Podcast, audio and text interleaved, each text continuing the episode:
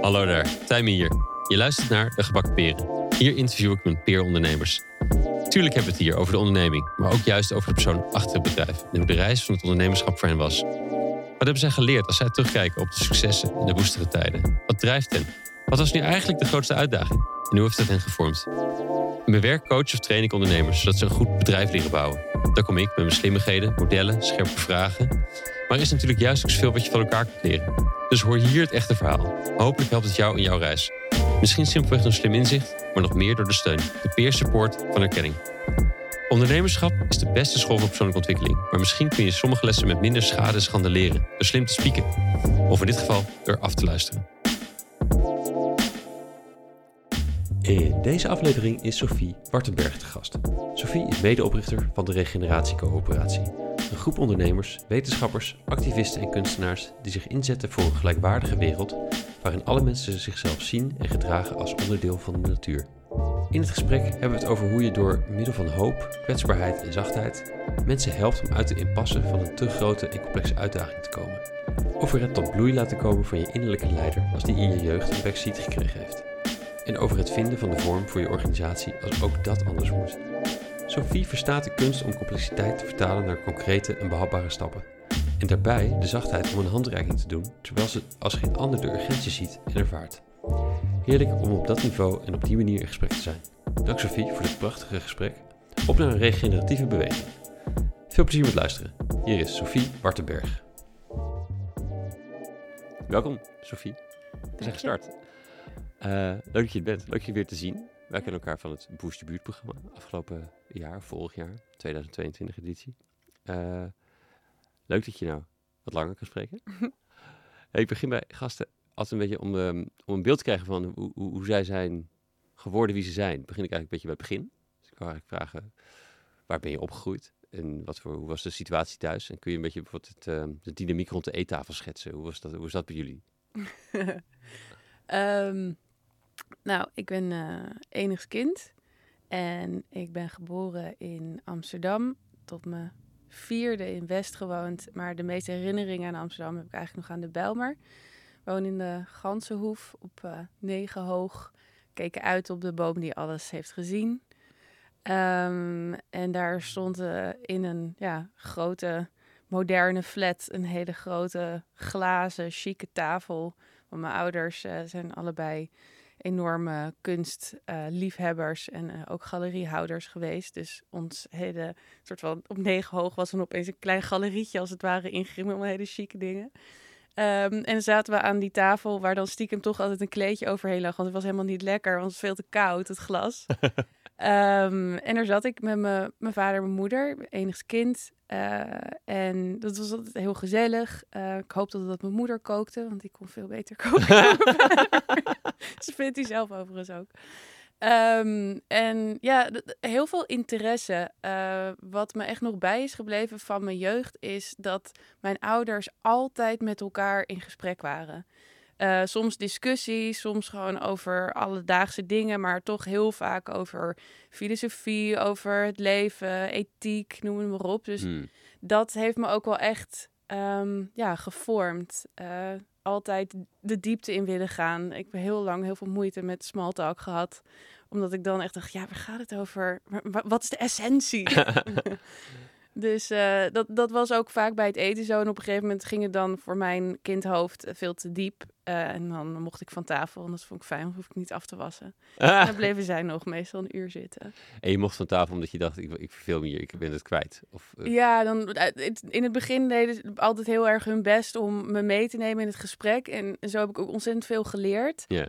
Uh, maar op een gegeven moment waren ze dan te enthousiast over het onderwerp en dan gingen ze er op een volwassen manier op in. En dan, ik was zes, zeven, dus op een gegeven moment dacht ik, ja, doei. Ja, ja, ja. Ik snap me niet meer. Dus een beetje zoals uh, uh, als er iemand aan de eettafel zit die geen Nederlands praat, dat in het begin iedereen heel netjes Engels probeert te praten. Ja. Op een gegeven moment is de dynamiek zo dat het vervliegt naar ja. toch allemaal Nederlands. Ja, dat helemaal verloren daar zit. Ja.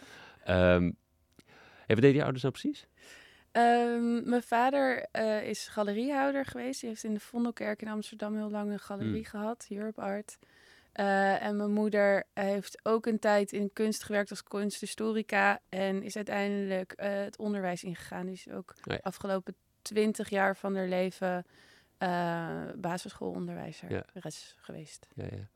Hey, je zei de boom die alles heeft gezien. Is, is dat de naam van die boom of was, het- was, het, was dat iets anders? Eh, volgens mij heet het de boom die alles zag. Eh, dat is eh, na de grote Bijlmer vliegtuigramp. ehm, was dat eigenlijk de enige boom die daar naast de, de ehm, eh, ja, restanten van de flat die is ingestort stond.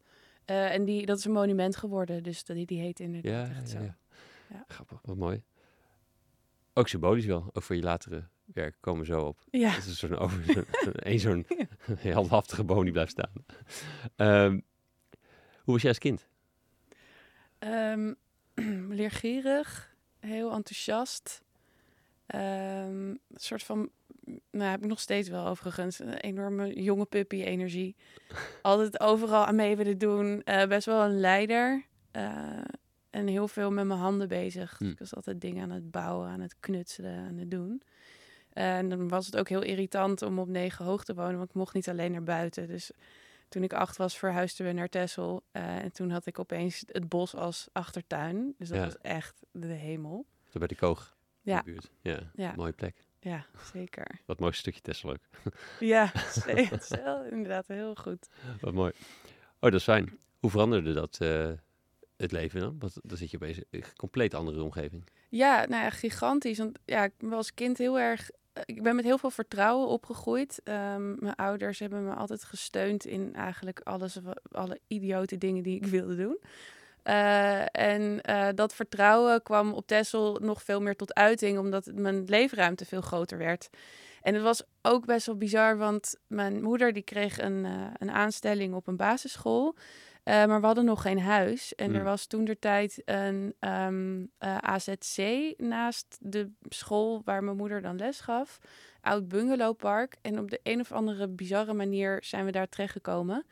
Dus we hebben de eerste twee jaar in een bungalowpark eh, tussen ehm, nou ja, mijn nieuwe vrienden uit Bosnië-Herzegovina, voormalig Joegoslavië, gezeten. Ehm, waar mijn moeder dan ook weer les aan gaf. En die kinderen op de zogenaamde wereldschool. Eh, dus dat was een hele bijzondere mix. En ook wel fijn, want ik kwam van een.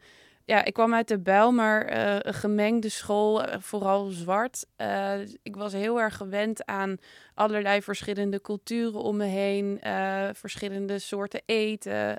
en dat vond ik ook heel erg leuk. En toen we naar Texel gingen, wat super wit is en heel homogeen qua persoonlijkheden, ehm, vond ik dat best wel lastig. Dus was ik echt best wel blij. ehm, dat het, ik zat dan op de, de, de reguliere school, dus met alle kinderen van Texel. Maar ik speelde dan met alle kinderen van de wereldschool. En dat gaf toch wel weer een soort van thuisgevoel. En dan gingen we gewoon ja, met z'n allen het bos in. En dat mocht dan. Ja, dat was echt alsof ik een soort vrij was gelaten. ja, dus die krijg je wel terug. Ik kan me voorstellen dat, dat het qua interessegebieden eh, wat meer, het mindere stads is. Dat ook je ouders een, soort een, kleiner, een kleinere wereld hadden daarmee of zo. Ja, ja, mijn ouders waren heel blij, want die waren klaar met, eh, met de stad. Die zeiden altijd, ja, op Mm. elke hoek van Amsterdam, ze zijn allebei Amsterdammers, eh, ligt wel een herinnering. We zijn klaar mee en meer de natuur in. Ja. Ehm, en dat culturele hebben ze altijd meegenomen. Dus we gingen altijd nog wel naar musea Ja. of naar dingen op Texel, eh, evenementen. Eh, en thuis ook heel veel. Echt in elke kamer staat een enorme boekenkast bij mijn vader nog steeds. Ehm, en ja, voor mij als kind was dat het, het soort van de, de, de letterlijke ruimte om me heen, de fysieke ruimte, belangrijker. En pas toen ik een jaar of 15, 16 werd, werd het ook soort mentaal eh, te krap. Hmm. Ehm, en daar toen de tijd wel last van gehad, maar in het begin was het vooral heel leuk. Ja, ja, mooi. mooi. Hey, je bent eigenlijk de, de Rietveld Academie gaan doen volgens mij. Ja. Eh, hoe, is dat, hoe, is dat, hoe is dat proces daarheen gegaan? Ook qua beslissingen, keuze maken en zo. Ja, nou dat was niet mijn eerste keuze. Oh, Eh, mijn oma was eh, van moederskant was operazangeres. Oké. En dat was echt waanzinnig. En die heeft me altijd in oude kostuums aangekleed. En dat vond ik heel erg leuk. En ik wilde eigenlijk de bühne op. Ik wilde eigenlijk actrice worden. Heb ik ook een tijd op Texel gedaan. In een theaterrestaurant, Cliff 12 heet dat, gewerkt. En eh, ja, de grote droom om voor ITA in Amsterdam in de Schouwburg te staan. En, ah, geweldig. Dus ik heb eerst uh, de toneelschool geprobeerd en dat is toen uh, niet gelukt. Uh, en toen dus mijn oma achterna naar het conservatorium bij de soort vooropleiding van gedaan. Maar op een gegeven moment was ik zo klaar met zes uur solfège oefenen per dag Oh, en muziekleer. En ik dacht, ja, maar dit is niet wat ik wil. En toen was ik eigenlijk een beetje verloren. Ik dacht, oh, mijn grote droom is in duigen gevallen. Help, wat moet ik doen? Uh, en ik had altijd wel, ja, dus die, die de behoefte om met mijn handen iets te doen. Ik dacht, nou, weet je wat, ik ga kunstacademisch proberen. Uh, en toen had de Rietveld één pilotjaar uh, waarbij je een jaar naar Aruba kon om daar de vooropleiding te doen. En ik zat ook niet lekker in mijn vel. Dus ik dacht, weet je, weg hier. En dan kan ik en studeren en weg. Dus toen uh, ben ik daar aangenomen. Toen heb ik een jaar op Aruba de vooropleiding gedaan. Um, wat achterlijk leuk en bizar was, was de enige persoon van Nederland, Oké. vanuit Nederland, die daarheen ging met uh, Arubanen die um, vanuit daar de opleiding zouden doen. Er was nog geen plek, dus ze zaten in een oud soort van raar kantoor. En het was heel erg behelpen en er waren helemaal geen werkplaats of zo. Dus het was echt zo van, oké, creatief met kurk uh, 2.0. Uh, wat het ook alweer heel leuk maakte en juist heel creatief, omdat je, ja, je moest zeggen, roeien, roeien met de riemen die je had. En toen kwam eigenlijk bij mij de realisatie van, oh, maar wacht eens even, dit is leuk. Dat kan ik de hele tijd doen. Je hoeft er niet altijd voor op een podium te staan. Uh, je kan het ook alleen doen. Dat vond ik ook wel prettig. Want als je, nou ja, in grotere producties zit je toch vaker met heel veel andere facetten te klooien. Um, dus uh, dat, dat beviel me eigenlijk enorm. Uh, en toen dacht ik, nou weet je wat, ik ga dit doen. Dit is, en hier komt ook meer nog, of ja, toen de tijd dacht ik, hier komt mijn sociale kant ook veel meer in, in kwijt. Want die, dat miste ik dan een beetje in het theater. Hmm. Um, wat overigens, als ik er nu op terug natuurlijk ook kan. Maar dat, toen zag ik dat nog niet. Dus daar, uh, ja, ik, ik, voelde ik me thuis. En dacht ik, oké, okay, nou dan ga ik terug. Ga ik naar Amsterdam en dan ga ik de, de Rietveld Academie Ja. doorlopen. Ja. Het klinkt als een soort rode draad dat je in je leven veel van het, het, het nou, wisselt tussen hoe de, hoe de omgeving, hoe, hoe goed aangekleed de omgeving is van het, uh, het atelier op de negende naar uh, de, het bungalowpark park op Texel. En dan later weer uh, ja, een, beetje, een, beetje, een beetje aanmodderen met wat, wat een raar kantoortje en zo. Ja, ja. Ja, ik ben heel gevoelig voor omgevingen. Hmm. Ja, ik ben daarom ook, denk ik, daarna nog bouwkunde gaan studeren. Omdat het altijd een soort van sfeer uh, en het, het gevoel van een, van een ruimte, van een omgeving... Ja, zo uh, een gigantisch effect heeft op mij. En ik denk op vrijwel iedereen. Maar het heeft je dus niet juist extra flexibel gemaakt of zo? Dat je, dat je, ja, het, is, het, is, het is iedere keer weer anders of zo. Dus het, dat, je, dat je went aan de verschillen of iets dergelijks. Um, nou ja, het is elke keer weer verhouden tot. Hm. Uh, en daar ben ik wel beter in geworden. Uh, en dat produceert ook altijd weer ander werk. Ja. Dat is wel heel grappig. Zet mij in een, ja, in een grote loods neer en ik ga, ga heel ander werk maken dan als je mij in een hutje op de hei neerzet. Oh, leuk. Ja. Ja. En, en een soort paradoxaal dat je de leider, de groep, de, het, het juist willen uh, met mensen willen werken en ook het wel prettig vindt dat het er even alleen kan. Het is ook heen en weer, misschien naar twee, twee kanten. Ja, het, nou, op Texel had ik best wel een, een moeilijke schooltijd. Uh, veel gepest, uh, nare, nare ja, vriendinnen dingen die Oh, je ja. dan hebt als je tiener bent. Uh, waardoor ik ook nog heel goed weet dat ik in die groep 7 of zo zat. En dat er voor het eerst in mijn leven op mijn rapport het, het vakje volger en leider allebei waren aangevinkt. En ik dacht echt, huh? Wat is hier gebeurd? Uh, en dat uh, later nog wel bedacht van, oh ja, dat is wel grappig. Daar, daarin is, is iets gaan uh, veranderen. Hmm. Um, waardoor ik eigenlijk tot mijn negentiende me heel erg afzijdig ben gaan houden. Telkens meer om, nou ja, eigenlijk van dat, van dat gepest af te zijn. En later, toen ik zeg maar, door dat nou ja, nare gevoel heen heb gewerkt en um, dat los heb kunnen laten en die onzekerheid die erbij kan kijken, merk ik ook nu weer in mijn werk dat dat leiderige er wel weer heel erg in terugkomt. Dat ik me juist heel erg probeer nu um, heel veel heb geleerd van ook volgzaam zijn en nu daar een mix in probeer te zoeken. Ja. Maar van nature ben ik wel redelijk leiderig. Leiderig, mooi woord. Ja. Ja. ja. Hey, de, de, de, de academie na, dus bouwkunde. Um, wat, wat, wat, wat springt daaruit in wat je, wat je daarin hebt meegepikt? Wat je, daar, wat je daar leerde in die opleidingen? Um, Bij de Rietveld of bij de academie of allebei?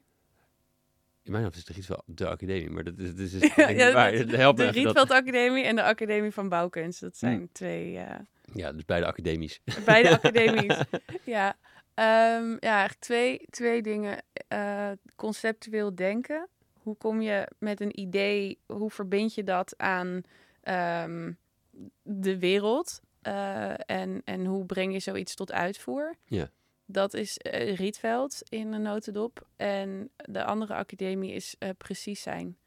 Hmm. Dat is echt. eh, ik heb zoveel geleerd van de, de stages die ik heb gelopen en op, op, op de academie zelf. Hoe erg het ertoe doet dat iets 2 centimeter is in plaats van 3 centimeter bijvoorbeeld. En die dingen die ik als student dacht, ja, dat is toch om het even. Het is een enorme ruimte. Waar heb je het over? Maar echt de, de liefde voor verhoudingen Mm. en het heel serieus nemen wat je aan het doen bent. Dat is wel iets wat ik in, nu in eigenlijk heel veel dingen meeneem. Of het nou een tekst is of een, eh, iets, iets grafisch wat ik maak. Ehm, dat eh, ben ik echt ontzettend dankbaar. Ja, wat Ja. mooi. Ja. Ja, dat is grappig. Ik herken precies wat je zegt. Dat die, die kleine dingen in de ruimte heel erg uitmaken. Dat het net... Oh, hij staat net scheef. Of het staat, eh, maar ik, Ja. heb, ik heb niet het gevoel of, de, of de, het vocabulaire om te zien wat er niet klopt. Ja. maar je merkt gelijk of het klopt of niet. Ja, precies. En dat is het interessante van een concept als sfeer. Je Mm. kan zeggen, ja, het heeft een fijne sfeer. En architecten die moeten dat leren ontleden en, en ontwerpen. En dat is echt een tovertruc. En dat werkt dus alleen inderdaad als je heel precies bent. Hmm. En dat is eh, ja, niet altijd gelukt bij mij. Even, gewoon een persoonlijke interesse hier. Nou, Het is- zou raar zijn als de rest geen persoonlijke interesse is misschien. Maar, maar gewoon voor mezelf. Hoe, hoe eh, kun je hier een beetje mee starten? Met, met het gevoel van sfeer, zeg maar. Dat je dat kan ontleden. Eh, ja, nou ja, in eerste instantie verstillen in jezelf en, en soort van even een stapje terugnemen en echt ook daarin proberen heel concreet en exact te zijn in wat ervaar je nu? Hmm. Wat ruik je? Wat zie je? Wat hoor je? Wat voel je? Ehm, waar zit je in de ruimte? Hoe voel je je prettig of niet? Welke kleuren? Welke texturen? Zo'n hele lijst, die, die kan je allemaal eh, afgaan. Ehm, en soms ook eh, is het, een, is het een gevoel van, oh, ik voel me een beetje beklemmend. Mhm. En daarin dan echt de rust nemen om te kijken van, oké, hoe, hoe zou dat kunnen komen? Eh, dat is eigenlijk stap, stap één. Ja. Ehm, en dan heb je eh, ja, het hele vakgebied van omgevingspsychologie, wat Hmm. echt waanzinnig interessant is, Ja. wat hierover gaat.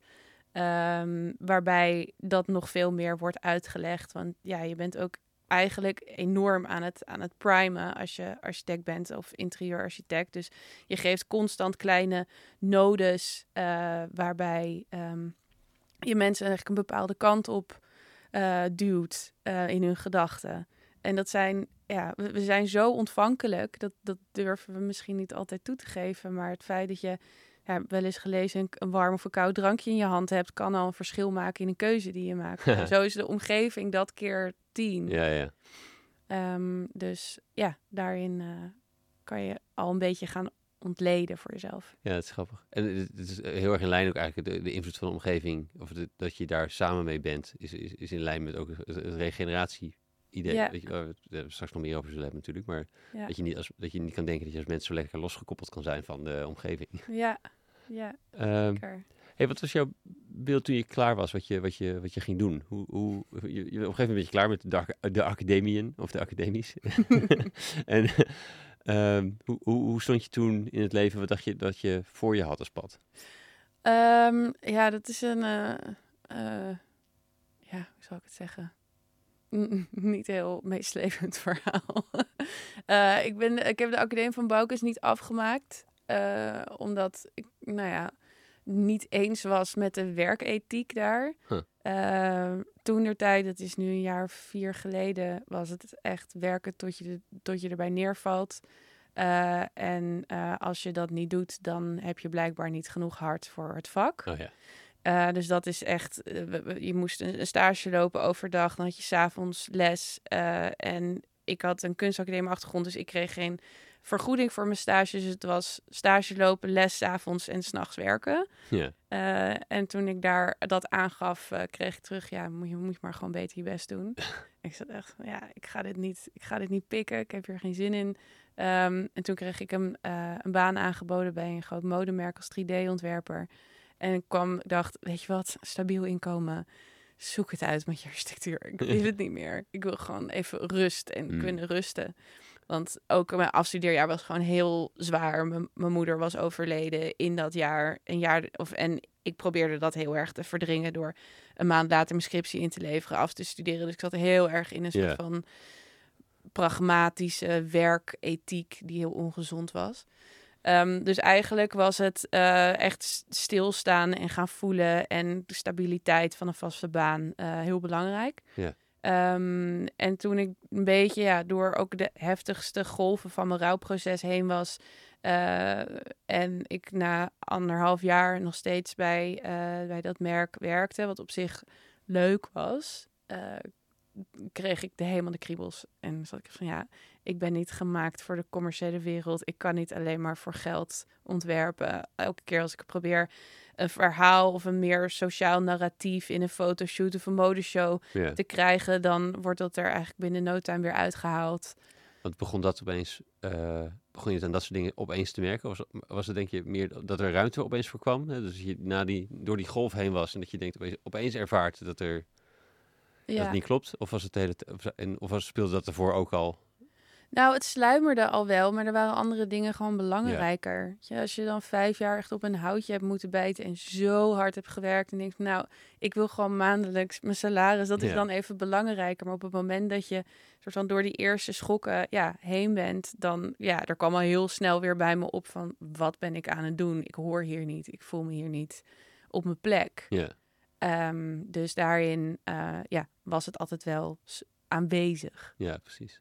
Precies. En ook wel bizar, het, het- het- het leek een beetje op wat je ook schetste bij het conservatorium, wat het, wat ook zo'n bizar etel, werkethiek etel, of in ieder geval discipline vraagt om enorm veel te, Ja, te oefenen, te trainen, wat het dus ja, vraagt in sommige sectoren om, om, om überhaupt mee te kunnen komen. Dat is ja. natuurlijk echt absurd. Ja, ja, echt absurd. En het is ook, ik vind het echt schadelijk. Ik heb wel een behoorlijke ruzie gehad toen, een keer met de hoofdarchitectuur toen. Die dus tegen me zei, ja, dan heb je niet genoeg liefde ervoor. Van ja, dit, dit- je kan dit mensen niet aandoen. Dit is ook, dit is ook deel van eh, ons werk als regeneratiecoöperaties. Deze ethiek, soort van het, het genieten van het lijden. Van, oh, ik- mijn werkweek is 80 uur. Oh, echt, mijn is 85 uur. Oh, ja, lekker.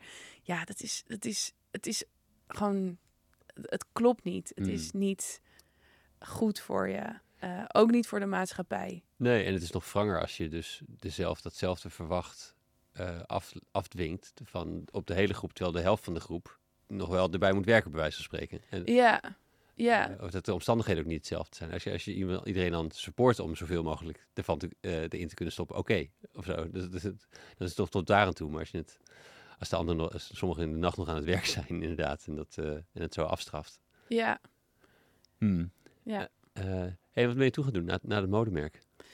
Ehm, nou ja, dat was, eh, zitten we onderhand in coronatijd. Eh, en ehm, toen ben ik eigenlijk ja, eh, begonnen met waar ik nu mee bezig ben. de regeneratiecoöperatie. Wat ik samen heb opgezet met een, een heel goed vriendinnetje van mij, wat ook van Tessel afkomt, Laura. Wij hadden eigenlijk altijd al soort de wilde droom van we willen samen iets opzetten. Ehm, en zij was onderhand naar Spanje verhuisd eh, en ook bezig met haar carrière en waar ze heen wilde. Nou, en toen hebben we eigenlijk een beetje het idee opgevat om zelf een, een bedrijf te beginnen. En ik was daarnaast al wel freelance eh, ontwerper. En toen had ik weer even mijn dosis stabiliteit gehad. Dus toen, 2019 in de winter, was ik de idioot die er vaste baan op zei. dat van, ik trek het niet meer. We hadden ook net een nieuwe marketing manager gekregen. En het was zo'n, weer zo'n heftige werkethiek eh, Mm. persoon. Van als je niet gewoon hard genoeg leidt en je, je knieën bloeden, dan eh, mag je niet meer meedoen. Ik van ja, ik ben klaar met dit soort mensen te laten bepalen hoe ik mijn leven moet leiden. Doei, ik stop ermee. Uh, dus toen uh, ja, was het wel weer een onzekere periode waarin we zijn gestart uh, met de coöperatie. Wat eigenlijk de afgelopen jaren vooral um, heel erg veel passieuren zijn geweest. Hmm. Uh, maar daarnaast heb ik gelukkig wel een netwerk opgebouwd, waardoor ik veel meer echt vanuit meer een NGO en groene hoek uh, dat ontwerpen kon gaan doen. Ja. En ook meer echt in Amsterdam in de stad uh, bezig ben gegaan met groenprojecten, buurtprojecten. en ook veelal met een grafische inslag. Dus dat, ja, dat, dat bevond zichzelf toen op een gegeven moment. Um, of ik vond daar een plekje in.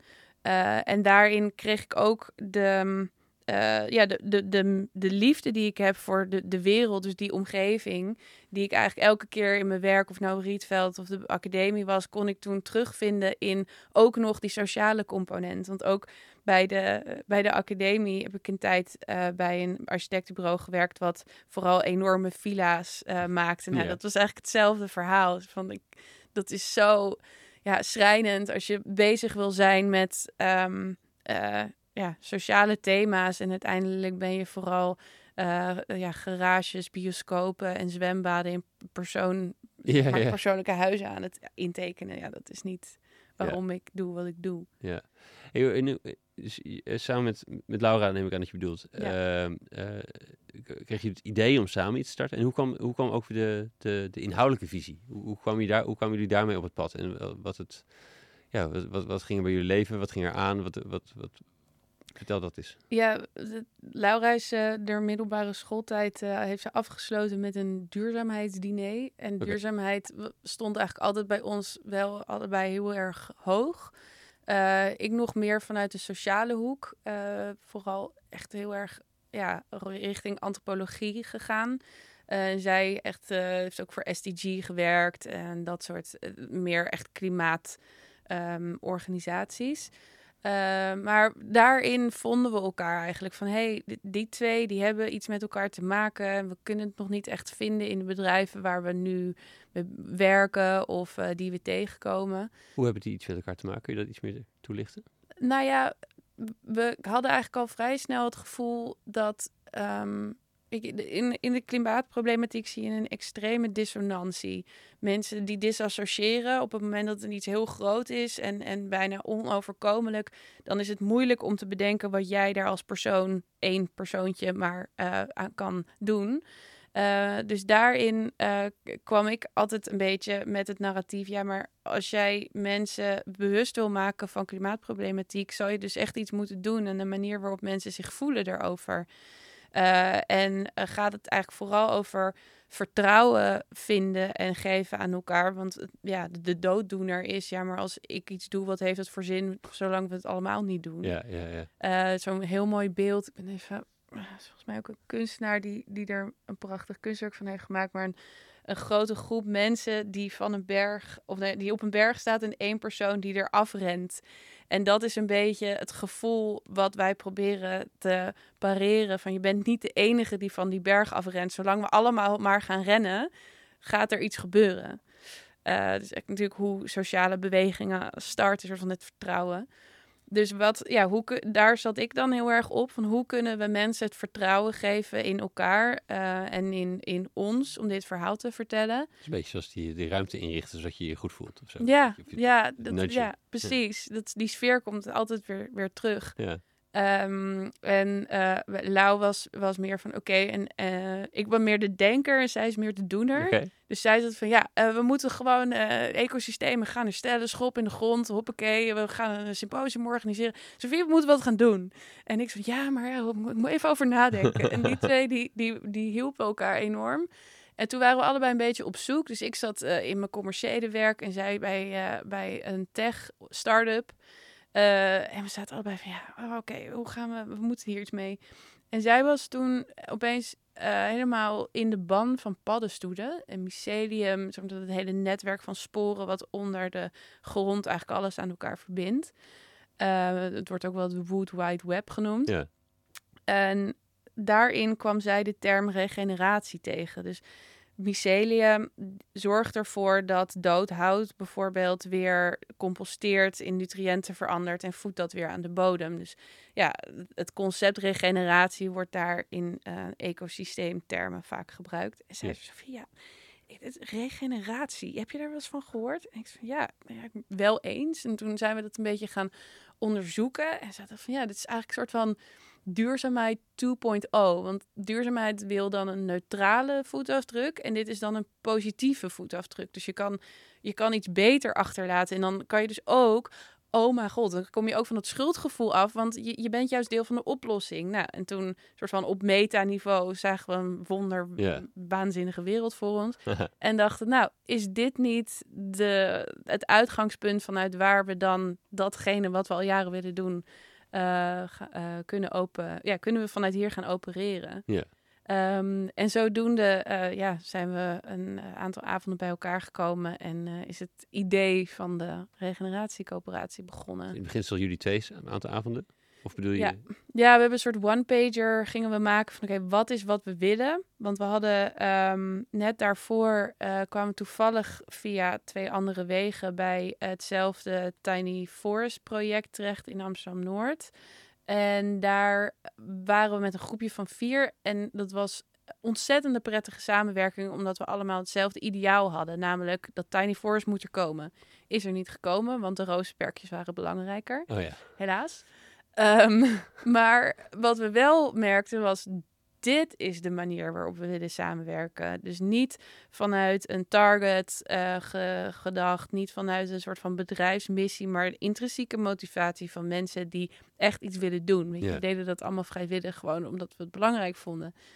En dat plus ons idee van regeneratie dachten, ja, wat nou als je een soort van freelance pool hebt? Want we willen eigenlijk samenwerken, maar we kunnen geen bedrijf vinden waarin we deze filosofie echt kunnen vinden. Ze zijn er vast, maar wij hadden ze niet gevonden. Um, dus we maken een, een pool van, van, van freelancers die allemaal bezig zijn met dit onderwerp op, op verschillende manieren. Uh, en dan hebben we een paraplu. Daar kunnen bedrijven aankloppen uh, en uh, kunnen ze nou ja, ons een opdracht verlenen. Dus we zijn voor hun een fijne partij, want we zijn wel legit en we hebben gewoon veel kennis en vaardigheden. Uh, en wij hebben ons bedrijf uh, waarin we kunnen werken zoals we willen, waarin we samen lunchen, waarin we de moestuin hebben. Wanneer we, waarin we dansen met z'n allen. Nou goed, daar hadden we allemaal ideeën over hoe geweldig gezellig dat wel niet moest gaan worden. Ja. Um, maar dat, is, ja, dat, dat was eigenlijk een beetje de, de insteek. Ja, ja.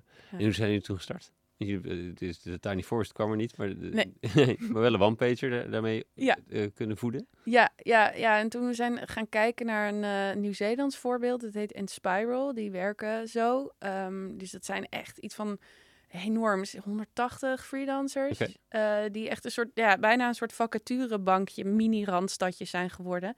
Maar heel erg met elkaar uh, dat, ja, dat gesprek aangaan en, en, en, ontzettend hebben geïtereerd totdat er een werkend model uitkwam waarin uh, er wordt gekeken naar oké, hoeveel opdrachten heb je al gehad, hoeveel heb je het nodig, uh, wie hmm. is er allemaal natuurlijk geschikt voor een bepaalde opdracht en hoe kies je daarin ja, de verdeelsleutels. Het is echt best wel goed uitgewerkt. Dacht, wauw, dit is cool.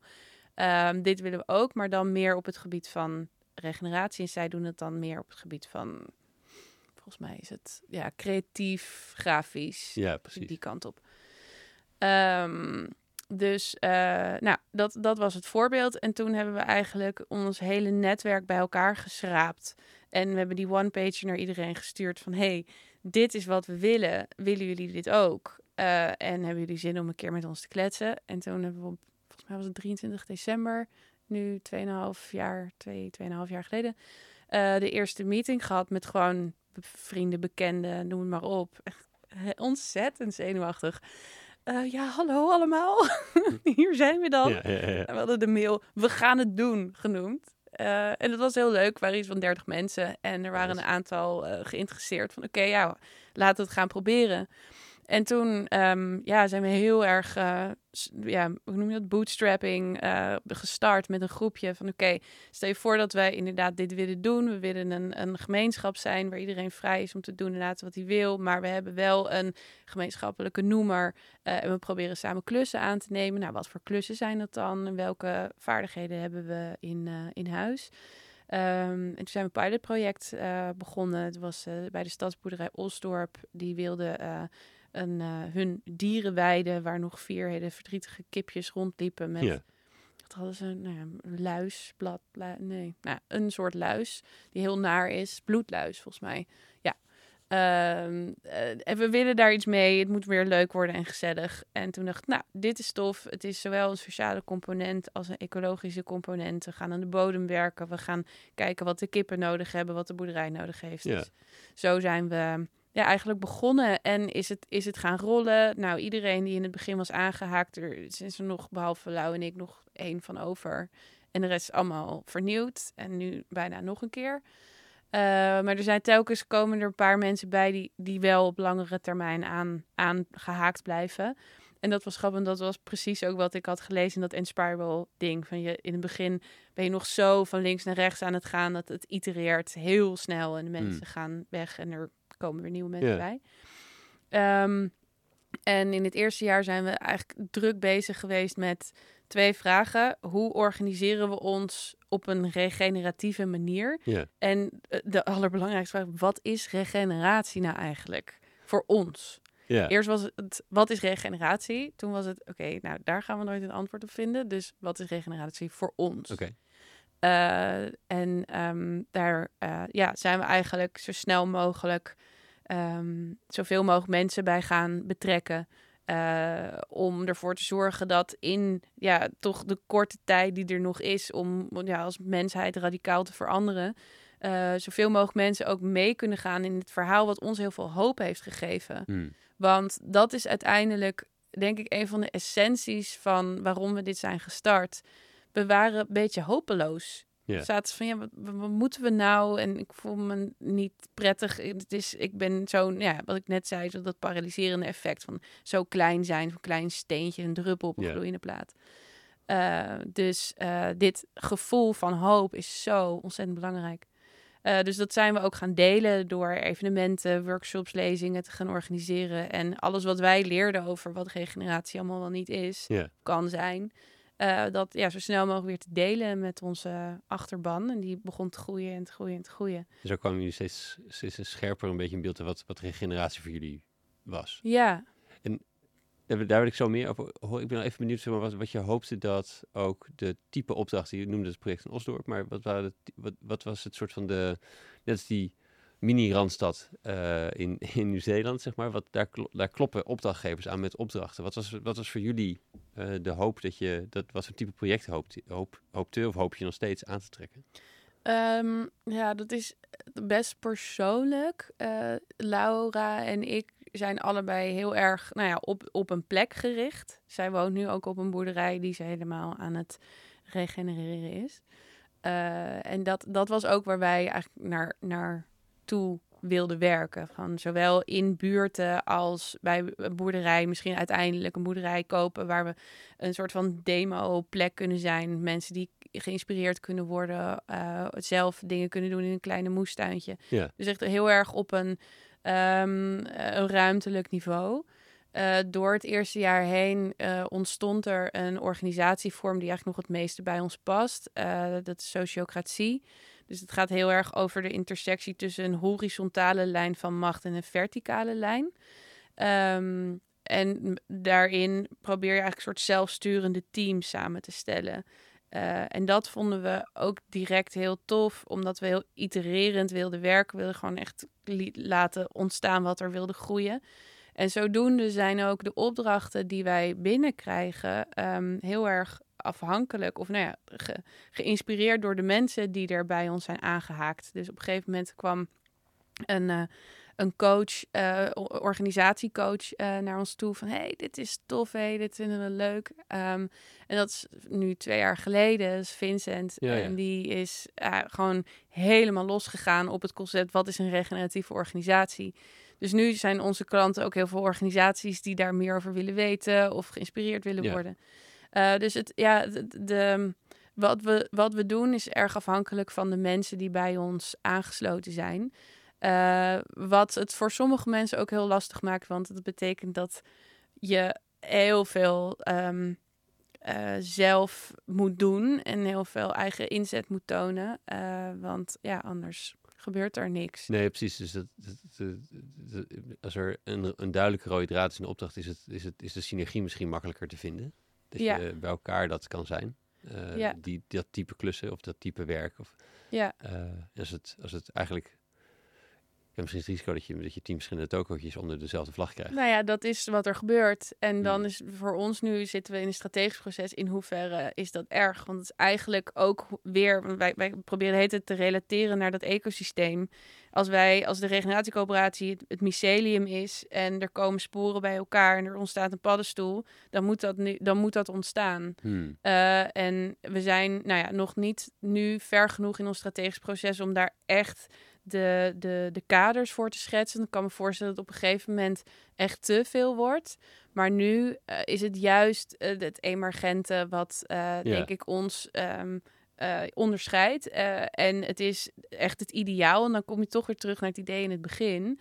het ideaal is wat ons verbindt. Ja. en het is denk ik juist in de tijd in deze tijd waarin je heel vaak wil specialiseren en dat ook echt van je verwacht wordt van wat is nou je key product, uh, hoe zet je jezelf in de markt, je moet jezelf positioneren en dat is natuurlijk ook zo. En tegelijkertijd is denk ik onze positie om die ongemakkelijkheid van um, het holistische te laten zien. Van ja, lief mensen, het heeft allemaal met elkaar te maken. Dus ja, we doen die tien dingen tegelijkertijd. En dat is echt niet makkelijk. Maar het is wel, denk ik, waar regeneratie ook over gaat. Het hm. gaat over een ecologie van dingen. Een ecologie is per definitie meer dan één. Dat is het hele idee. Ja. Dus uh, daarin zijn we echt juist echt stelling aan het innemen dat we niet één ding doen, maar heel veel dingen tegelijk. Ja, ja. ja het is inderdaad. Uh, mijn opmerking is en, en de behoefte om ordelijk dingen ordelijk en plat te slaan. Uh, en ook de zorg dat ik denk, ja, zo, zo zie ik al hoe het kan werken en zo weet ik het nog niet. Ja. Dus dat is de, maar dat, dat is precies dat ongemak wat je beschrijft. Um, hey, dan, dan is het toch even fijn om meer te weten over regeneratie. Hè? Dus je noemt het al, het is het, het is, je noemt al heel veel dingen die erbij, uh, uh, aspecten ervan. Uh, en, en vooral het is het dingen weer tot, tot mooier maken in plaats van neutraal zijn of het, of, of het destructie. maar wat is, wat is regeneratie? Wat is um, voor jullie moet ik eigenlijk zeggen, want het andere kun je nooit achterkomen. Nee, nee, er zijn heel veel verschillende varianten. Uh, hoe het, het woord regeneratie in het Westen is oorspronkelijk ontstaan vanuit een theologisch perspectief. We kennen het vanuit ecologie en, en meer natuur-milieu uh, uh, kant.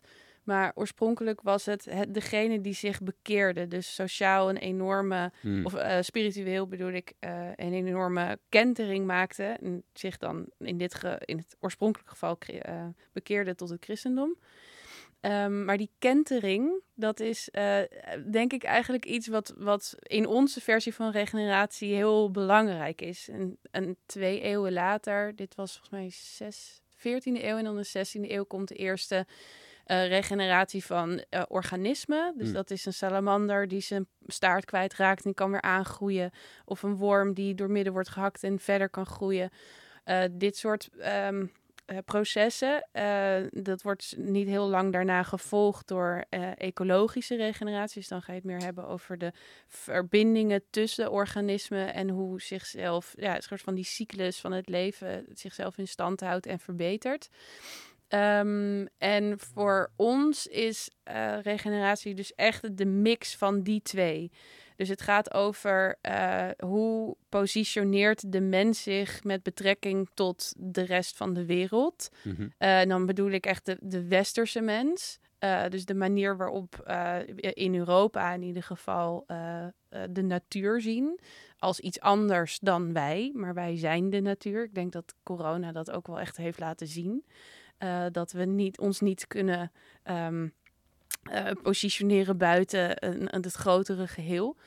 Uh, dus regeneratie komt neer op uh, het weer in verbinding staan met je omgeving, hmm. met het ecosysteem waar je deel van bent. en dat, om dat te kunnen doen, heb je een geestelijke ja, transformatie eigenlijk nodig om weer op zo'n manier te kunnen denken. Yeah.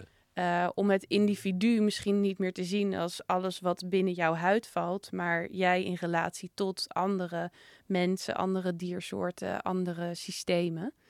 Ehm, dus ja, om het dan toch proberen een beetje plat te slaan, is het eh, een positieve voetafdruk achter kunnen laten op de planeet in een um, ecologische en milieuvisie, maar het liefst ook in een sociale manier.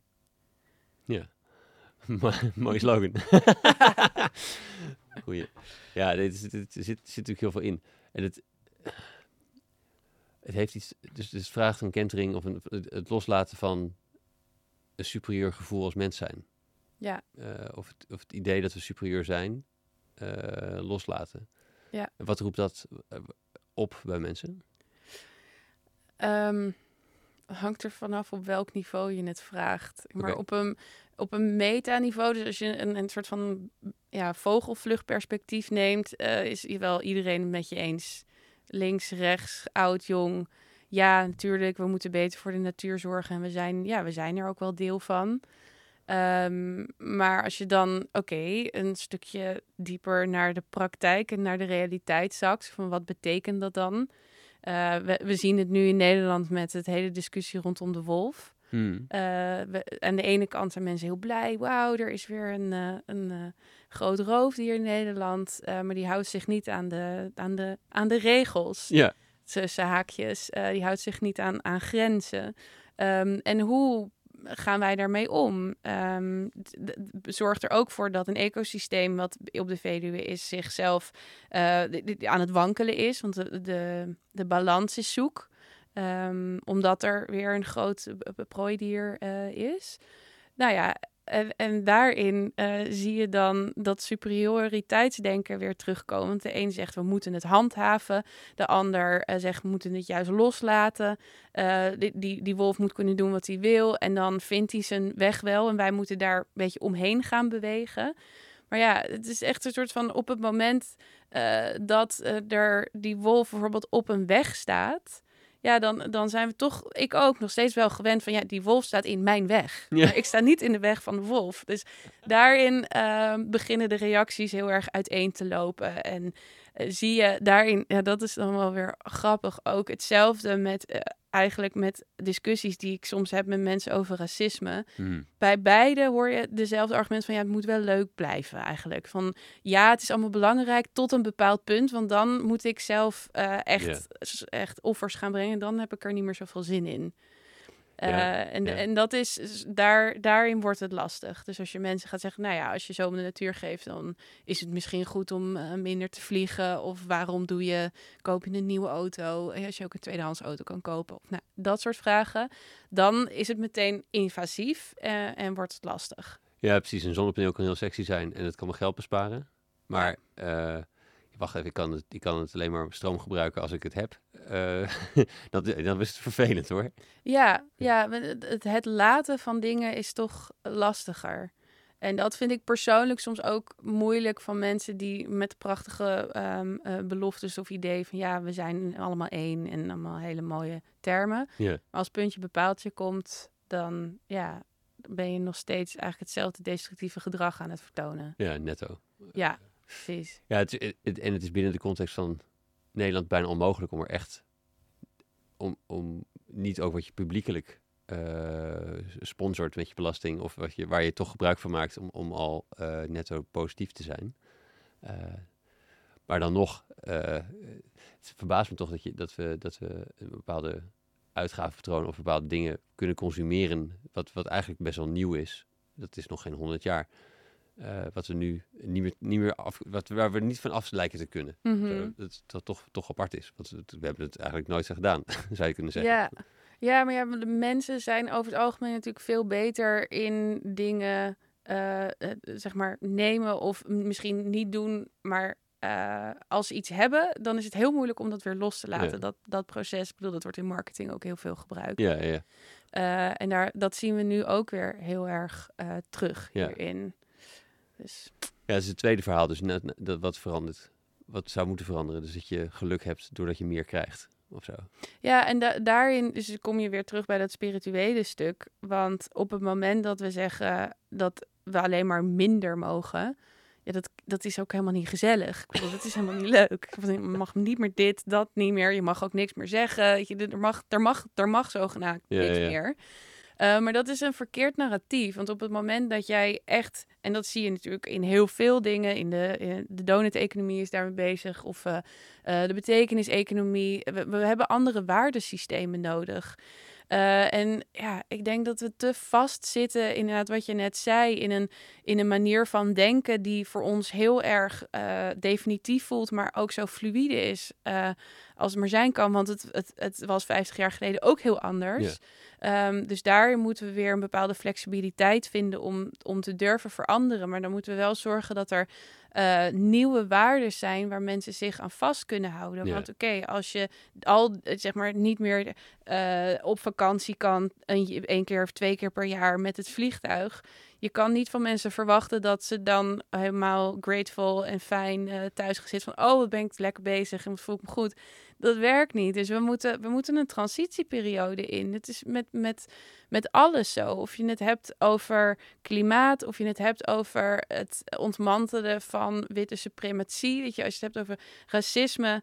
Het is ook echt heel erg zwaar eh, en lastig en moeilijk om de vooringenomen concepten die je hebt meegekregen je hele leven, om die los te laten. Mhm. Dus daar moeten we een transitie in. Net zoals we nu hebben over dat de werknemers van Tata Steel ook een transitie in moeten gaan, zodat ze in de duurzame energie kunnen werken. Je kan mensen niet zomaar laten vallen. Nee, Dus het is een kentering van waardes. nee, het is grappig, dat zie je natuurlijk bij de boerenprotesten ook. Ja, Het, eh, het, het, het, het, gevoel van laten vallen. Eh, Ja, heel erg. precies. En- en ik denk echt dat we echt veel solidairder moeten zijn met de, met de boeren. Ondanks dat ik de manier waarop ze zich positioneren zeker niet eh, waardeer. Ja. maar ik snap het wel. Ja. En ik denk dat harde maatregelen zijn nu ja, misschien ook nodig. Maar het is zeker niet wat ons gaat helpen om weer verder dichter tot elkaar te komen. Nee, nee. Ja, dat zeg je mooi. Hoe, hoe zie je de... Je, schetst net, eh, iedereen heeft een andere reactie hoe je bijvoorbeeld met die wolf om moet gaan. Hè? Dus het, het, dus het, van, van, eh, van actie ondernemen door af te schieten of door eh, tot, aan, tot aan het andere extreem helemaal niks doen, want het moet zichzelf zijn beloop laten. Hoe, waar trek je een beetje vanuit regeneratief principe, eh, principe eh, eh, perspectief de, de, de, grens? Of de, waar, waar, hoe ga je er tussenin staan? Want je doet wel wat volgens mij met regeneratie. Dat is dus in ieder geval niet niks, maar Ja, zeker. Nou ja, het, het idee van regeneratie, dus wa- wat ik net schetste, is je bent deel van een grotere context. Ehm, jij hebt een bepaalde rol in het landschap en de wolf heeft ook een bepaalde rol in het landschap. Eh, beide hebben ook een behoefte, een vraag en eh, eh, die, die ze willen beantwoorden. Wij willen er leven, hij wil, zij wil eten en onderdak en er is verschillende dingen. En ehm, ja, hoe kan je daarin een, symbiose met elkaar vinden? Ehm, het wordt wel eens een rentmeesterschap genoemd. Eh, Ja. De manier, ja, de, de manier van samenleven ehm, kan natuurlijk veel verschillende vormen aannemen. Je ziet telkens nu veel eh, interesse en vraag naar manieren van samenleven vanuit meer inheemse gemeenschappen. Ehm, daarmee doel ik niet op we moeten terug naar jager-verzamelaarsperspectief, wat vaak door elkaar wordt gehaald. Hmm. Eh, maar wel eh, hoe je een symbiotische relatie kan aangaan met de natuur. Dus in het geval van de wolf is het nadenken van wat, ja, wa- wa- wat is mijn eh, rol ten opzichte van die wolf? In hoeverre kan ik iets voor deze entiteit bepalen? Eh, wat er nu gebeurt is, ehm, wolven zijn over het algemeen eh, willen helemaal geen eh, prooien vangen die in gevangenschap leven. Het is alleen in het begin van hun leven dat ze dat nog aan het uitzoeken zijn, dat ze nog wel eens een schaap vangen. En dat is eigenlijk het grootste probleem. de, de, de, het gevaar wat een wolf is voor de mens is volgens mij vrij klein. ja. Uh, dus er worden nu bijvoorbeeld grote hekken rondom uh, verschillende schapenkuddes heen gebouwd. Nou ja, vanuit een regeneratief perspectief, mijn persoonlijke perspectief, uh, is dat een, een manier om te denken: oké, hoe werkt een systeem? Ook leren, we moeten veel beter leren luisteren en leren kijken. Uh, en dan kom je erachter dat een wolf dan uiteindelijk gewoon door zal gaan, omdat er niet een goed nestelgebied is als er al een ander uh, domein uh, is van een andere wolf. en dus vanzelf wel weer zal vertrekken. Um, dus het, het, het is een kwestie van ook leren begrijpen hoe de andere entiteit zich gedraagt en waarom. En dan kan je als het ware een gesprek hebben. En dat is ook Um, voor zover ik het begrijp, als uh, met in gesprekken die ik heb gehad met um, uh, inheemse uh, mensen van de inheemse gemeenschap, als zij het hebben over praten met die rivier, dan hoor je vaak westerse mensen: Oh ja, kan hij praten dan? Wat zegt hij dan? Alsof je een soort van stem kan horen. Maar dit is, dit is gaat praten met een wolf, gaat hierover. Om echt te begrijpen: yeah. waarom ben jij hier? Wie ben jij? Wat doe je? Net zoals je dat met een mens zou doen. Maar we moeten weer opnieuw leren wolf te spreken. Net zoals we opnieuw moeten leren, ve of nou niet veluwe, maar um, uh, boommarter of uh, spar yeah. uh, te leren spreken. en dat klinkt een beetje als uit een sprookje, maar het is eigenlijk heel praktisch en logisch. Ja, mooi. Mooi. Even denken, wat, wat, hebben we nog te, wat hebben we nog te doen? Dus, volgens mij zijn er nog een paar, wel heel wat thema's. Ik ben gewoon ook benieuwd zeg maar, hoe je, uh, dus los van opdrachten doen, jullie natuurlijk ook een soort vertellende missie bijna, het delen ervan. Zo, hoe, hoe kijken jullie daarnaar? Wat je, hoe je anderen meekrijgt in, in, in dit verhaal. Dus een beetje die kentering natuurlijk mogelijk maken, wat je zei. Dus op persoonlijk ja. niveau, maar ook op, op, op um, samenlevingsniveau. Ja, ja nee, wat ik eerder zei uh, over dat je heel veel uh, eigen inzet moet tonen bij ons. Daarin is eigenlijk een beetje de verhalenverteller ontstaan omdat we ook veel jonge mensen naar ons toe krijgen met... hey, ik, weet het, ja, ik, ik zit een beetje in diezelfde positie. Ik weet niet wat ik moet doen. Ik wil zo graag helpen, uh, systeemverandering mogelijk maken... maar uh, ik weet niet waar ik moet beginnen. Ja. Dus we hebben eigenlijk ook een soort van de rol van de mentor daarin aangenomen. Uh, waar we veel evenementen rondom uh, organiseren. En ook eigenlijk telkens vaker worden gevraagd om dan eh, een jonge stem te geven aan het regeneratie, de, regeneratiediscussie die langzaam begint op te laaien. En dat is iets wat ook heel erg bij ons past. Omdat, denk ik, de manier ja, het interpersoonlijke contact van echt ergens zijn en, en, en een verhaal vertellen uh, iets is wat in onze cultuur zo ver naar de achtergrond is gezakt. Uh, maar een ontzettende verbroedering kan uh, bewerkstelligen. en mensen ook echt, echt mee, kan, mee kan nemen. Want op het moment dat je kijkt naar cijfers, daarin, daarin is het toch heel makkelijk om daar ja, je ervan te distancieren. Um, uh, en de, de noodzaak soms iets minder te voelen. Terwijl echt een, een goed verhaal. Ja, ik, ben een, ik ben een kunstenaar, dus geef mij maar goede verhalen of, of, een, of een goed narratief. Maar ja, gewoon alles wat, wat echt tastbaar is en, en je raakt, dat eh, zou je uiteindelijk denk ik toch wel echt meer nog met je meenemen. Ja.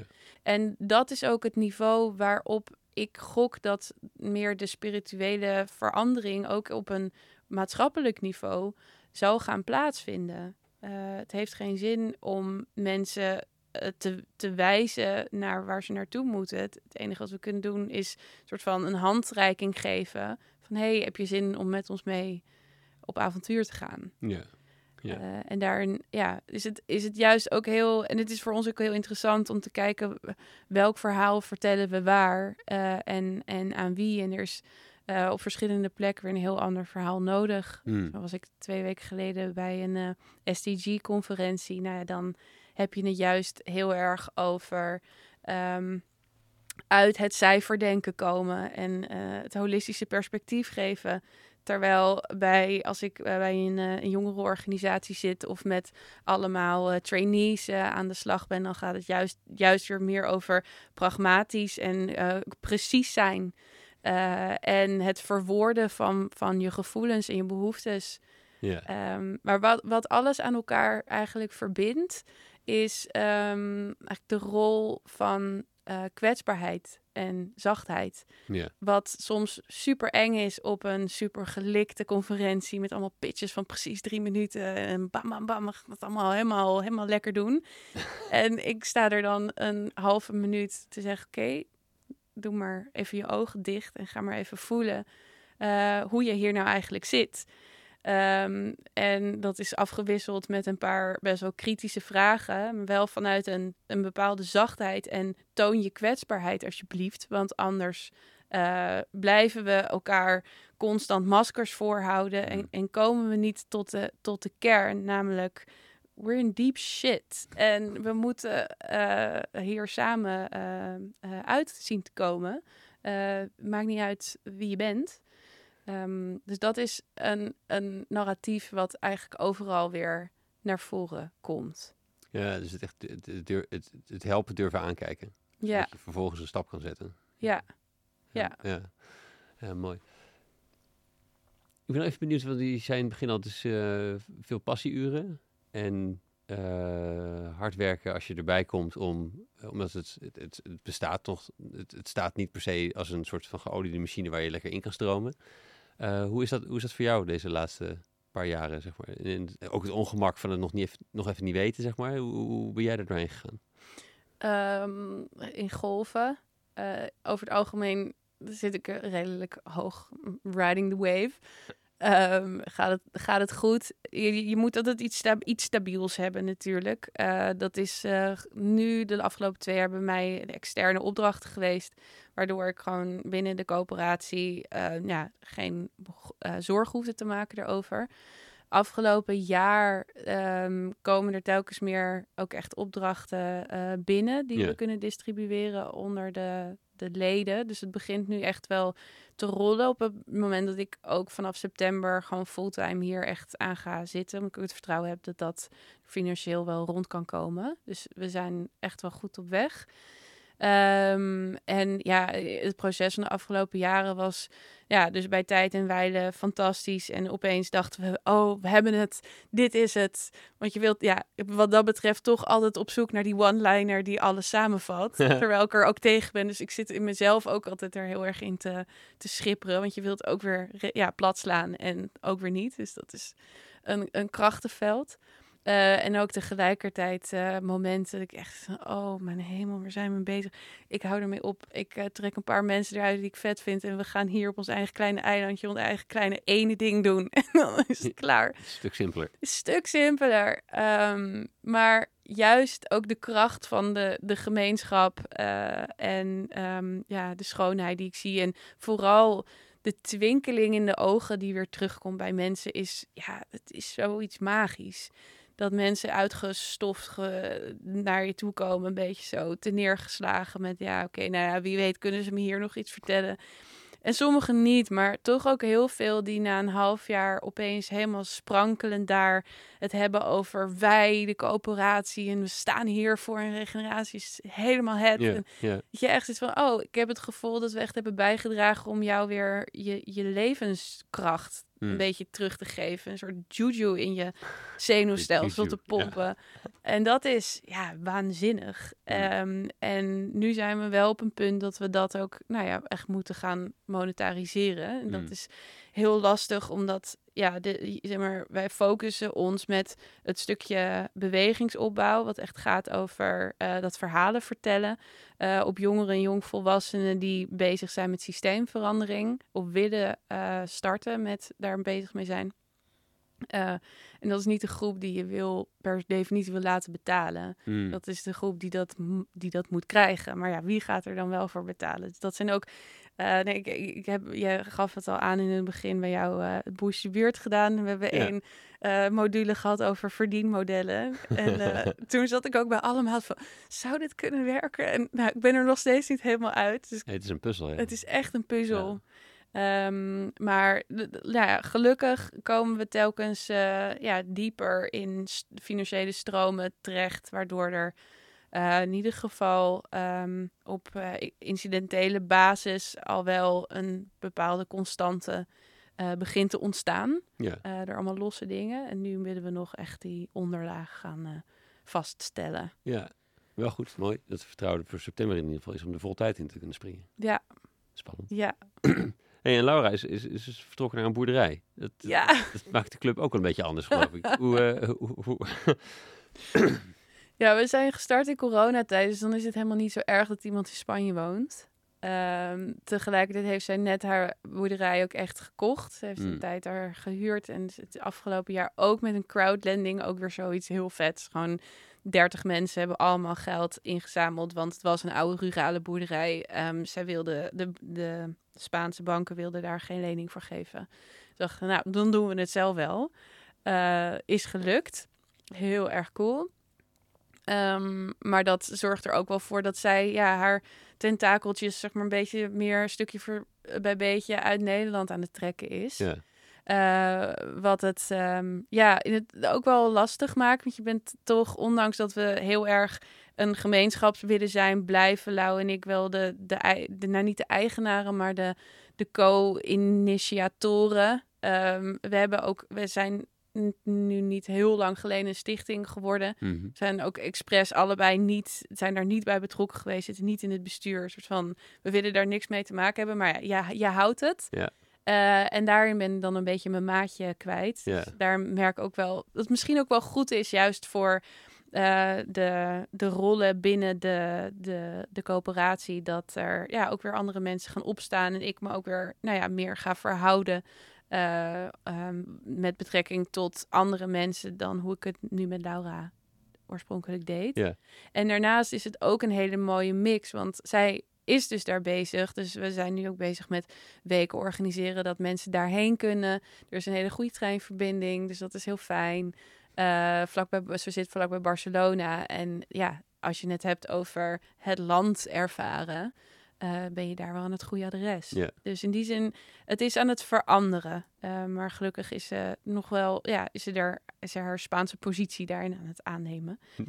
en het idee van de coöperatie is ook om een, nou ja, net zoals in Spiral eigenlijk, een, een, ehm, eh, ja, een soort blauwdruk eh, eh, te maken die gebruikt kan worden op verschillende plekken. Wij willen niet, eh, oorspronkelijk had ik nog wel een soort megalomane idee van, we worden het ministerie van regeneratie, weet je, soort van super groot op nationaal niveau. Maar ja, regeneratie gaat ook juist over het hyperlokale. Het is, het is juist heel, heel klein. En ehm, de, eh, wat, wat we hopen is dat er uiteindelijk een soort van zwerm van coöperatietjes over nou ja, de hele wereld, als het ware, ontstaan. En dat gebeurt al wel ehm, in andere zeg maar, organisaties. We werken echt samen met mensen uit de Verenigde Staten en uit Australië, die ook allemaal met dit concept bezig zijn. Ja. Om het voor, voor mensen die ermee willen beginnen makkelijker te maken, is het zo van: oké, wij hebben hier de afgelopen jaren dit allemaal uitgezocht. En dat wordt ook, eh, we zijn bijna zover dat ook al onze statuten en de manieren waarop we ons organiseren eh, worden gebundeld en gewoon open source worden gemaakt, zodat ja, iedereen dit kan beginnen. En dat ik denk, ik hoop dat Lau dat in Spanje ook gaat doen. Dus dat daar gewoon een dependance komt. Ja, het bijt zich ook een beetje bijna met eh, ideeën over bezit. Ja, Eh, dus je, je- als je de me- megalomaande club of de, de, de, club wil zijn, dat, dat verhoudt zich minder tot eh, regeneratie, omdat je volgens mij juist de, de, de symbiose van het ecosysteem nastreeft. Dus hoe kan je dan eh, de persoon precies. zijn dat toe-eigenen of zo? Ja. ja, dus dat is gewoon dan mijn eigen ego wat, wat bovenop de troon of zo wil zitten. Ik weet het niet. Maar dat is wel ook heel leuk. Dat hoe meer je ermee bezig bent, hoe meer je begrijpt dat eh, de projecten die je doet zichzelf ehm, eh, ook weer moeten tonen in de manier waarop je werkt en je, je ethiek in het bedrijf zelf. Ja, kom je dus achter dat het niet kan. Het klopt niet. Ja. Eh, het is niet mogelijk om En- dit te doen. En, het, en dus misschien is het naast je ego ook bedrijfseconomisch concurreer je wel met dingen die dingen, eh, organisaties die spul naar zich toe trekken. Dus, dus steeds groter en Mhm. slagkrachtiger worden of efficiënter worden. Of, eh, dus, dus dat, dat is voor veel impactondernemers natuurlijk ook een, eh, een harde uitdaging of zo. Degene die wel de shortcut neemt of wel Ja. kapitaal accumuleert. Hoe, je daar, Ja. concurreer je daar nog mee? Ja, ja, ik noem het altijd een beetje vals spelen. ja, ja, ja, ja, precies. Ja, dat is het wel. Ehm, maar ja, als je, maar dat is, dat is dus wel weer het leuke ervan. Dat als je volgens de zogenaamde regels van regeneratie speelt, eh, gaat het ook heel erg veel over geven. Mhm. Eh, en geven is de, de allerbeste manier om te groeien ever. Eh, het voelt een beetje tegenstrijdig, maar de hoeveelheid kennis, kunde, eh, ehm, eh, plekken, nou, noem het maar op, van faciliteiten tot, eh, tot mensen, tot vaardigheden. die wij hebben gekregen, juist omdat wij ons open opstellen naar andere organisaties, eh, is waanzinnig. Mm. En je ziet ook iedereen die ik tot nu toe heb eh, meegemaakt en die bezig is binnen regeneratie. Alles is open source. Niemand die houdt meer dingen voor zichzelf. Want dat gevoel van we're in it together is echt super sterk. Ja, ja, ja. En ik denk dat dat uiteindelijk eh, ervoor gaat zorgen dat het, ja, dat, dat het hele concept concurrentie ook in een ander daglicht komt te staan. Mm. En we zijn nog zo, ook vanuit een systemisch niveau, ehm, eh, bekend met eh, ja, survival of the fittest. eh, en ehm, ja, de grootste willen zijn en de, je, je concurrenten voor zijn. Ehm, dat daarin, en, en groei natuurlijk, het hele concept van economische groei. ja, dat, dat is ook deels van die kentering waar we gewoon heel erg sec in moeten zijn. Van, nee, dit is niet meer, dit is niet wat, wat we willen. Dit is gewoon niet gezond. Ja, ja. Eh, Nog één, eh, wel een vraag voordat we een beetje richting afronding gaan. Ik eh, was benieuwd, en vergeef me als je het niet, als je het er niet over hebt, maar over, over het rouwproces, om, over het overlijden van je moeder. Hoe, hoe, hoe een regeneratieve kijk daar je misschien wel bij geholpen heeft. Ehm, nou, ik denk achteraf dat ik meer nu weet wat ik anders had kunnen doen. Ehm, Ja, je dood is zo'n enorm taboe in de westerse wereld. Eh, als je kijkt naar een begrafenis in Nederland, het is een heel erg formele bedoeling. Ja. Het is een s- als je mazzel hebt, iets meer dan een plakje cake achteraf. En dan daarna is het nou kop op hè, en succes eh, ermee. En je mag me altijd bellen, maar doe maar liever niet. Ehm, en daarin nou, heb ik gewoon heel veel geleerd eh, van, van mijn eigen i- inbekwaamheid van eh ermee omgaan. Namelijk er niet mee proberen om te gaan. Eh, ik ben gewoon keihard gewerkt. Ik wilde er niet over hebben. Het was, het was er niet meer. Mijn moeder was er niet meer. De dood was er niet meer. Het was gewoon weg en naar en zo snel mogelijk weer vergeten. Eh, wat me echt tot het randje van de afgrond heeft gebracht na twee jaar. Dat volhouden. Omdat je dan in een soort van verslaving zit aan afleiding. Mhm. eh, totdat je stilstaat en gaat voelen. Ehm, dus ja, ik, ik denk dat we zoveel meer stil moeten staan bij de dood, ook al tijdens ons leven. Dus één ding wat ik nu aan het doen ben, is ik heb een, ik heb een altaartje thuis voor mijn voorouders. Dus dat zijn dan voorouders die ik ken, dus mijn opa, mijn oma en mijn, moeder, eh, mijn overgrootoma. Eh, en daar ga ik elke dag even naast staan en dan, eh, dan praat ik met ze en dan zeg ik hallo en hebben jullie nog ergens zin in? Dan zet ik een glaasje water neer of een bloemetje of wat dan ook. En dan denk je, nou, wat, schattig dat dat meisje dat doet. Maar het is zo veelzeggend ehm, om elke dag even stil te staan bij het, de dimensies die je niet, niet direct ervaart. Ehm, het feit dat, nou ja, zoiets als eh, de dag van allerzielen, wat Hmm. niet echt meer hier wordt gevierd, maar ik ben echt enorme voorstander van om dat weer nieuw leven in te blazen. Nog even los van zijn religieuze context, maar echt een, een dag van de doden te hebben eh, en daar ja, bij stil te staan, naar rouwcirkels te gaan en te begrijpen wat de dood is. Want ja, het, het is natuurlijk altijd weer die, de, het paradoxale dat eh, stilstaan bij de dood je juist veel dieper in het leven zet. Hmm. Ik heb nog nooit, ik ben, ik heb de allermeest fundamentele keuzes van mijn leven gemaakt in die periode en in de, in de periodes van rouw eh, of pijn en eerlijkheid. Ehm, eh, ik heb het zelfs ook op een hele kleine schaal eh, in mijn menstruatie. Dat ik menstrueer elke maand. En daarin, dat is ook een soort van dood. In de zin van je laat iets weer los. Uh, en, en dat zijn ook de momenten in de maand waarin ik echt stilsta bij belangrijke keuzes. Want dan ben ik het eerlijkst. Dan Mm. kan ik het diepst, soort van ben ik het diepst geworteld in, ehm, in, in mijn, mijn zijn. En minst last van afleiding van buitenaf. Ja, ja. En dat is dood voor mij. En ik denk voor velen eh, in, het, in, het, in het groot. ja. Eh, dus, dus dat, ja, ik heb ook een bepaalde dankbaarheid ervoor ehm, gekregen. En daarin ook wel dus zo'n megalomaan gevoel los kunnen laten. Van oké, soms, ja, jij bent een radartje in een, in een groter geheel. En zelfs mijn moeder, de- mijn allergrootste, liefste, fijnste moedertje, waar ik heel veel van hou ehm, en een hele goede band mee had. Zelfs zij was niet eh, ehm, onsterfelijk. ja. En dat, is, dat, dat zet dingen echt in perspectief. Dus eh, ja, hoe raar het ook klinkt, ik kan het iedereen aanraden. Laten we het niet live uitproberen. Maar, Nee, maar kom nee. vanzelf, Ja. ben ik bang. Ja, ja, ja. dat ook. Ja. Mm, dankjewel. Ehm om het, eh, ja, ik vond dat je dit, dit thema al best wel positief wist te spinnen, maar ik wou ook een soort, soort om een positieve noot te kijken, hoe, hoe kunnen mensen hiermee starten? Wat zou, dus, ik- vraag altijd inspiratiebronnen aan gasten. En, en, eh, wat is misschien, misschien ik vraag misschien een paar aan je. En misschien heb je niet Mhm. voor alles eentje voorbereid, maar de, het kunnen starten hiermee, met re- eh, regeneratief in het leven staan. Hoe, hoe, hoe zou je daar, wat, wat zou je daarin aanraden? Ehm, nou ja, Je gaan... mag je trouwens ook schaamteloos zelf Ja, dat is, was ik ook heel erg van plan. Eh, ja, we hebben sowieso elke maand een regenerative learning sessie. eh, wat eh, gaat over nou, de verschillende onderwerpen rondom regeneratie. Dus vrijdag, eerste vrijdag van de maand, volgens mij is dat dan 3 maart. Hebben we er een, ehm, er komt iemand van de Sami, een van de laatste inheemse culturen in Europa, vertellen over het leven als herder.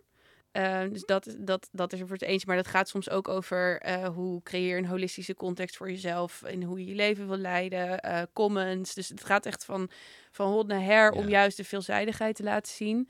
Eh, en dat is denk ik ook mijn, ehm, mijn tip. Van, ga erover lezen en duik erin. En kijk waar jij past. Eh, ga naar boerderijen. Er zijn zoveel eh, CSA's, dat zijn Community Supported Agriculture System boerderijen, waar je van tevoren dan een groentepakket koopt, zodat je samen de, het lief en het leed deelt van, eh, van de oogst. Maar die vragen altijd om vrijwilligers. Er zijn zoveel plekken waar je eens kan, kan gaan snuffelen en kan gaan ruiken. Eh, ga naar lezingen. eh Pakhuis de Zwijger in Amsterdam bijvoorbeeld. Die, die ken ik dan toevallig.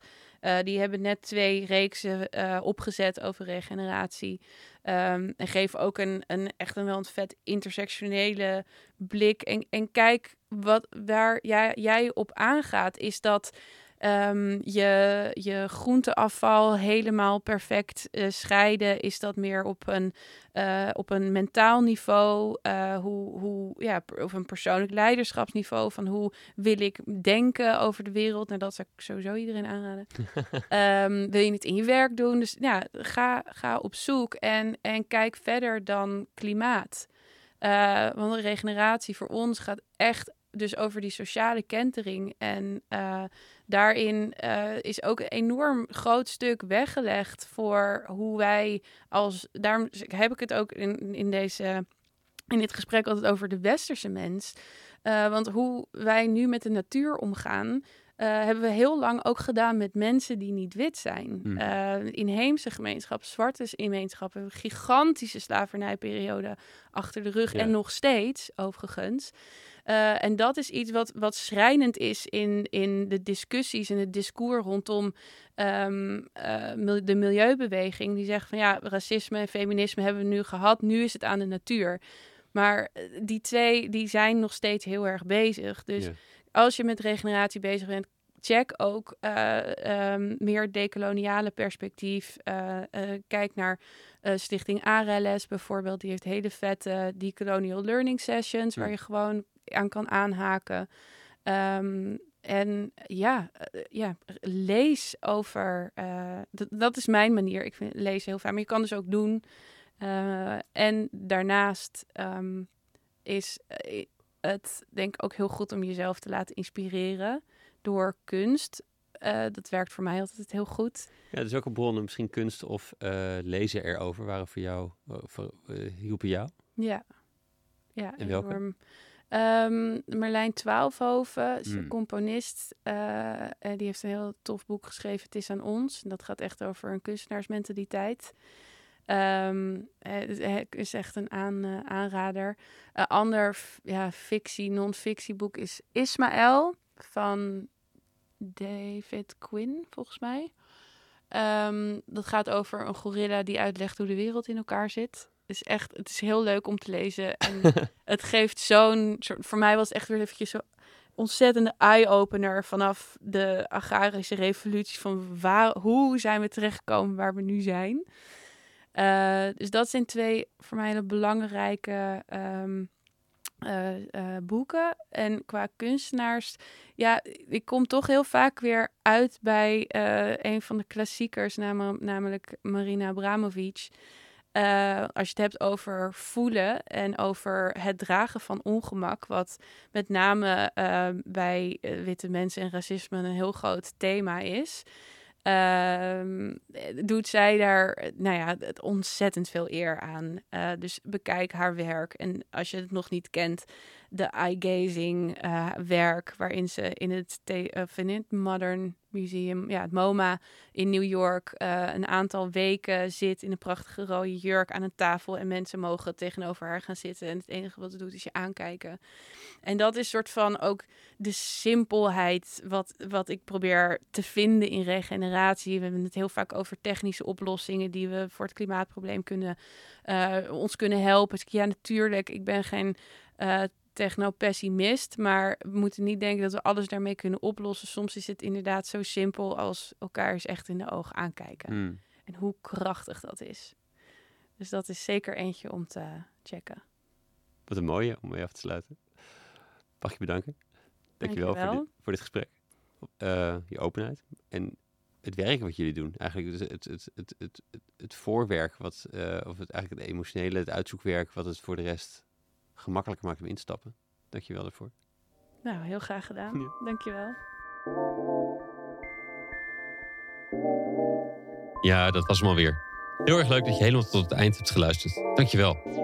Abonneer je op de podcast om zeker te weten dat de volgende aflevering jou ook vindt. Wil je niet wachten, maar weet je niet welke aflevering je moet kiezen? Op de website vind je verzamelingen afleveringen rond verschillende thema's van het ondernemerschap. Zoals co-founderschap, visionairs die het systeem veranderen en het uitvinden van welke vorm van een bedrijf bij jou past. Deze vind je naast uitgebreide show notes met alle lessen en links van alle afleveringen op www.studiogeorge.nl/slash podcast. En ik probeer in mijn interviews met mijn gasten de belangrijkste inzichten te ontdekken van hun reis als ondernemer. De kern van hun lessen kun je wekelijks tot je nemen door je in te schrijven voor mijn nieuwsbrief Shots of Strategy. Elke vrijdag deel ik daar of de drie belangrijkste inzichten van het gesprek, of een oefening, een tool of een deep dive in een leiderschapsthema van ondernemers. Schrijf je in op www.studiogeorge.nl slash shots strategy. Allemaal aan elkaar. Als laatste, wil je groeien in je ondernemerschap? Ik help je graag om heel helder te krijgen wat je visie en waarden zijn. En om daar een bedrijf bij te ontwikkelen dat slim werkt, bij jou past en het impact maakt. Een mix tussen coaching en advies. Een mix tussen business skills en persoonlijk leiderschap. Kijk op www.studiogeorge.nl slash coaching voor de opties.